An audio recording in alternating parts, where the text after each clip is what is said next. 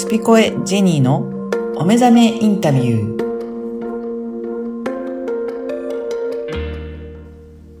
こんにちは、声ラボの岡田です。こんにちは、ジェニーです。ジェニーさん、今回もよろしくお願いします。よろしくお願いします。あの、前回の最後のところで、まあ、あの、ディベート力の大切さとか、まあ、どうやってディベート力をつけていくのかっていうお話を、えーしていただいたと思うんですが、あのーこういった、えーところは、やっぱり国際的にはすごく大切なところになっているんでしょうかね？そうですね、あの、今ちょっとふっと思ったんですけども、はいこ。れは別にディベート力って日本人同士でもいいと思うんですよ。おー、はい。はい。で、日本人同士だったら難なくいろんな話ができますっていうことうん。だなんだろうなと。日本人が、あのー何も話せないってことだ、何も話せないし何も論じられないっていうことではないんですけれども、うん。なんでじゃあそれが、えっ、と、海外に出ちゃうと、なかなか発揮できないのかなと。ああ、はい。うんうん。それはもちろん言葉の問題っていうのはあると思います。はい。ね、英語ができないからとか。そうですね。そう言って思ってると、なかなかディベートにまではいけなかったりしますよね。そうですよね。結局自分も話せないし言ってることわかんないとはいい。うことだと思うんですけども、まずはいそこは、あのーやはり、ここはもう必要なので勉強してもらいたいってことが、あまずあります。それは、はデベート力をつけるための勉強ではなくて、うん。さっき、あの、ここの、あの、1、一回ね、1回目、2回目のあの、ポッドキャストでお話ししているように、とにかく今の状況を変えたければ、日本をまず出るってことを選択肢の一つとして持ってもらいたいってことですね。はい。はい。で、それで何をそこから、えー得られるかっていうと、国際的な、えうんーなんていうかな、視点っていう意味で言う、うん、国際教養ですよね。うん。うん。それはもうその土地に行って、いろんなところに入り込んで、いろんな人と関わって、えーいろんな意見交換する。これがそのままディベート力になっていくとああ。いうことだと思います。なのでま、ずはそういったうん。意見交換からがすごく大切になってくるっていうことなんですね。なんか、意見交換っていうとまた堅苦しいですけども、人って、すごく何かに興味があるわけですよ。はい。だから、興味が、自分の興味が、えー、なんか共通してあるような人たちと出会った時に、それはすごく空気感も楽だし、こう、はいそうだよねとか、じゃあどこの、どういうところが好きなのとか、私はこういうとこが好きとか、どこどこ行ったことある、私もあるとか、で、はい。どういうとこに行ったって、いつ行ったとかっていう話がどんどん繋がってきますよね。そうですね。うん。共感っていう、盛り上がる。で、お友達になる。で、いろんな話をいっぱいすると。そういうのが、うんまあ日本人だってそうだと思うんですよ。日本人同士でも。そうですよね。ね。はい。なんでこれが海外行ったら、普通にありまそうですね。うん。なんで海外に行ってもこれは同じなんですよ。はい。ただ英語はできないからって言って、全然そこにもう到達できないみたいな感じになっちゃうから、うん。まずそこは、同じなんだよ、人間はっていうことで、外に出て行ってもらって、で、自分がまず話せなくても、あの、ニコニコしてればですね、いろいろ話しかけてきますから、そういった時に、片言でいいから、ちょっと英語を話してみたりとか、なんなら日本語喋る人も結構今いますから、外国に。ああ、はい。日本語で話すっていう機会ももちろん出てくるはずです。それもまあ知らないで日本にいるだけなんで、とにかく出てくる、はい出ていくと。そして、あのーまあこれは私、うーん、やっぱりドバイに来て、あの、お話何回かしてると思うんですけども、日本ってやっぱすごいよねって言われる機会が多くてですね。はい。うん。じゃあそれを、あのー自分たちがどんだけ知ってるかっていううんことになると思うんです。例えば、すごいよね、日本人ってって言われたら、何がすごいと思いますかと。はい聞。くと、優しいとか、正直とか、はい。ちゃんとしてる、きちんとしてる、綺麗とかね。はい。そういう風にもう見られているわけですよ。うん、うん。で、日本人に会ったことない人たちだって、もうそういうイメージで見てるわけ。じゃないですか。すごいいいいいイメージでもう持っていただいてるっていうところがあるんですよね。そうなんです。これは、あの、例えば私たちがまだ会ったことのない、あの、はい人種の人たちがいいたとして、例えばロシア人はいっていう風なくくりで見た時のロシア人の、うん。あの、イメージってあるじゃないですか。そうですよね。はうんい。それと一緒ですよね。誰かがお友達にロシア人の人がいたら、こういう子だよっていうの、それがもうロシア人像を作るわけですよ。うん。うん。まあ、それがあの、歴史的な人物だとそういう、その人がもうロシアを代表しちゃうので、それぐらいの狭さでひ大きく見てるっていううん。ことですよね。うん。だから、あのーまだ見たことない日本人知らないけど日本人すごいって言ってるから日本人はすごいんだと。うん。そういう人たちが実際日本人に会ったわーとか言って大騒ぎしてるわけですよ。ああ、そうなんですね。うん。なので、どんだけ大騒ぎしてんだと思って、あの、聞いてみるとはいなんかもう、本当にあの、宇宙人に会うか日本人に会うかみたいな感じで、え日本人と会ったもここでもう絶対話さないみたいな感じでですね、もう、あの、Facebook なんか一人あの、OK 出しちゃうと、ーはい。その周りの友達とか、まあ親戚とかですね、はなんかすごい。い申請が来るんですよ。へえ。なので、なんかもう私たちはよくわからないけど、何が起こってんだろうね、みたいなところから、はい。まあいろんな話するとやっぱすごく信頼されてるし、なんかね、うんあんまりそんな付き合いも、ああの、長くないのに。うんで、この力って何かなと、日本人の。はい。っていうところで言うと、ちょっとあの、戦後の、あの、いろんな政策、アメリカの政策ありますけども、うん。うん。いろんなことで私たち抑え込まれてるっていうものは、もはい。う今私たちいろんなところで垣間見れるし、自分も感覚でわかるし、そもそもなんでこんな風になってんだって言ったら、やっぱ戦後のあの政策がそうさせてるっていうことまではわかるんですよ。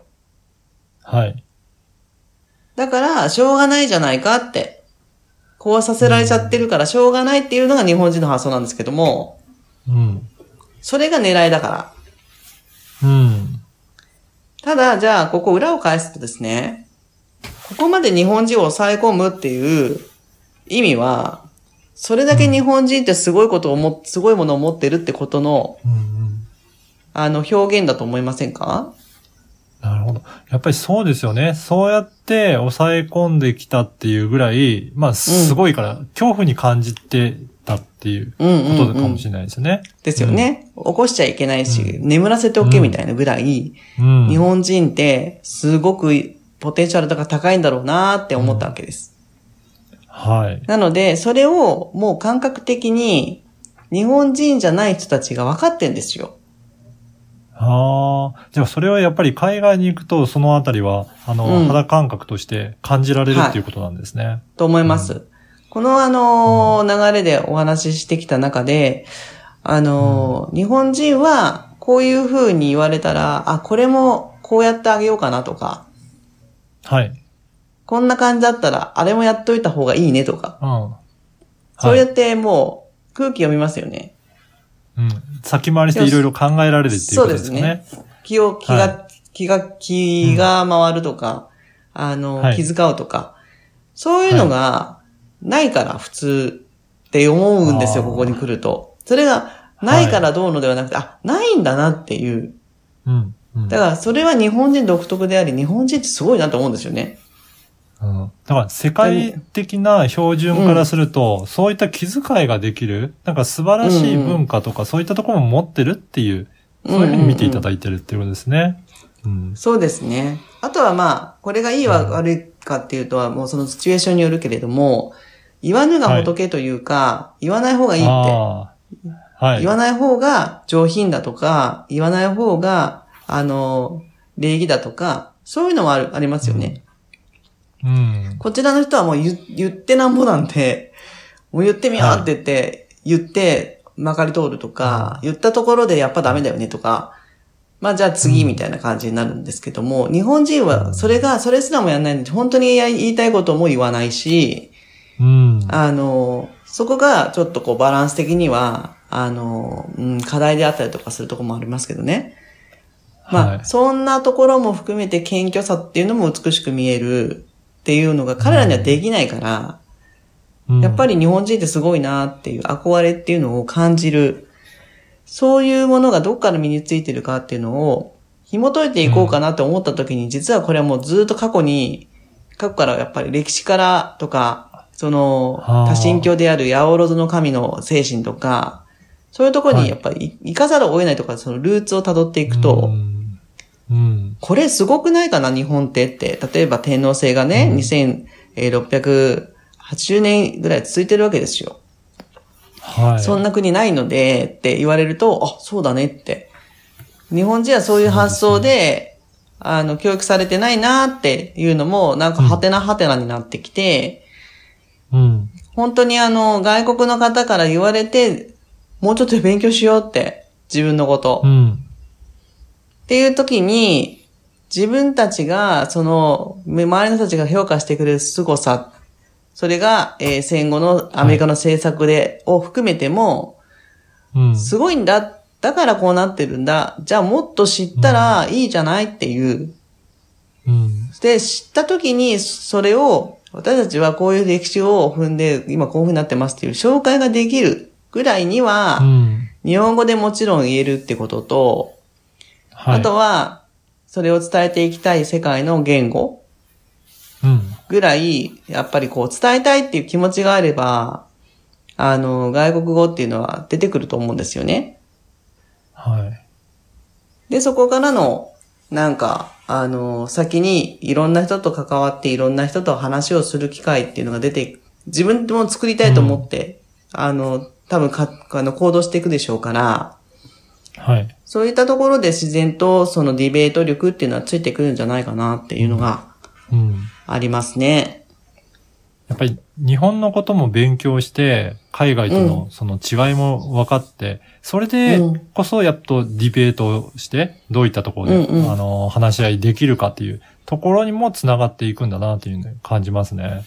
ですよね。なので、うん。もちろんその、あの、まあ、岡田さんもお子さんいらっしゃると思うんですけども、はい。あの、お子さんがその国際的に、まあ、というかグローバル意識を持って、あの、いろんなところに行って、いろんな経験して、なんか高まってもらいたいなっていうのがあれば、あの、自分は今無理かもしれないけどって、あの、おっしゃる人たくさんいるんですけども、実はまあ子供だけじゃなくて、本当は親の方たちがね、うん。あの、子供に託すんじゃなくて、自分が変わらないと子供も変わらないから、はい。その姿を見せていくっていうことで、お子供ってそのエネルギーもらえますよね。そうですよね。見てますからね。うん。んだから、ああいう風になりたくないっていうのが多いんですよ。親親と子供って。なので、ああ、まあやっぱりでもこういうのすごかったなって、後からついてきてもいいし、その時反抗してね、ああいう風になりたくないってなって、その、あの、反面教師みたいに自分の生き方っていうのは、あの、作っていくのはもう、これは日本に限らず世界的な親子の関係だったりするけれども、でもやっぱりどっかでリスペクトしてる部分があるからこそ、あの、自分の生き方をいろんな模索をしている中で、親は自分もこのじ、あの、時間の、時間をどうやって、あの、使っていったのかなとか、ある程度の年になったら、あ、やっぱすごかったなとか、いうのも出てくるはずだから、うん。親も、まあ私は親じゃないんですけど、あの、なんか羨ましいなって思うのは、その対象になってるその自分の子供っていうのが生きがいになった時に、はい。あの、その子たその自分の子あの大切な子供たちにどういうふうな、あの、人生歩んでもらいたいかを、自分が自分を一生懸命生きる姿を見せるっていうことが一番で、うん。お金出してあげるからあそこ行ってらっしゃい、こっち行ってらっしゃいっていうことじゃなくて、そうですね。あのね、自分がこういうふうにやってる姿を見せて、まあ別に自分が、えーその親として、インターナショナルになれないんだったら、うん。自分のやる姿を、まあ自分のやるべきものを、あの、一生懸命か、あの、何か取り組んでいく姿を見せた時の、うん。一生懸命さってこうだよっていうのを、が伝わればですね、自分のやりたいことに一生懸命になっていくっていうふうに、これは子供だけじゃなくて周りもそうだと思うんですけども、いやなっていくっていう。本当にそうですねうん、ね。うんだから、よく、あの、うちの子供にはこういう教育させたいとかって言って、ドバイはね、あの、うん155カ国の人たちが来てるので、その、はい。教育現場ももうインターナショナル以上のものがあって、うん。こう、子供の時からいろんな人たちに会うわけですよ。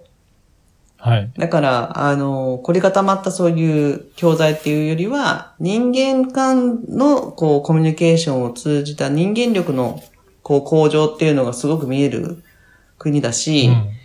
あの、通ってるだけでも、数カ国をし、国語を喋るという風な環境だしっていうことで、もう自分たちが子供だったらここに行きたかったな、みたいな、そんな場所を今でも作り上げていってるっていう。うん。なので、まずは、あの、お子さんだけじゃなくて、あの、はいあなたたち親御さんが一回来て、いろんな体験して、それを伝えていくっていうことが大切よっていうことで言うと、さっきのディベート力じゃないですけども、自分自身も日本人として日本の凄さっていうのを歴史を紐解いて、自分の中でこう、イメージ、あるいは、もっと、それを深めたいんであれば、そこに、えー没頭していくっていうのをやったときに、なんかこう、広がりが、自分の中にもできるじゃないですか。そうですね。うん。ね。そういったことを含めた、あの、この国際感覚っていうものだと思うから、それを今からどんどん育っていく子供たちにこう伝授していき、それはが右肩上がりでこれからどんどんまたまだまだえー可能性があるこういった国に、うん。あのー少し時間を割くっていうことがどんだけ面白い、えーと面白い展開になっていくかっていうのは、体感していかないとわからないことだと思うんですよね。はい。はい。だからそういうところを私はお伝えしていきたいなって思います。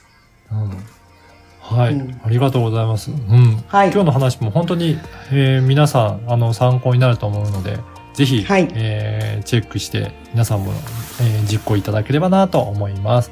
ジェニーさん、今回もありがとうございました。ありがとうございました。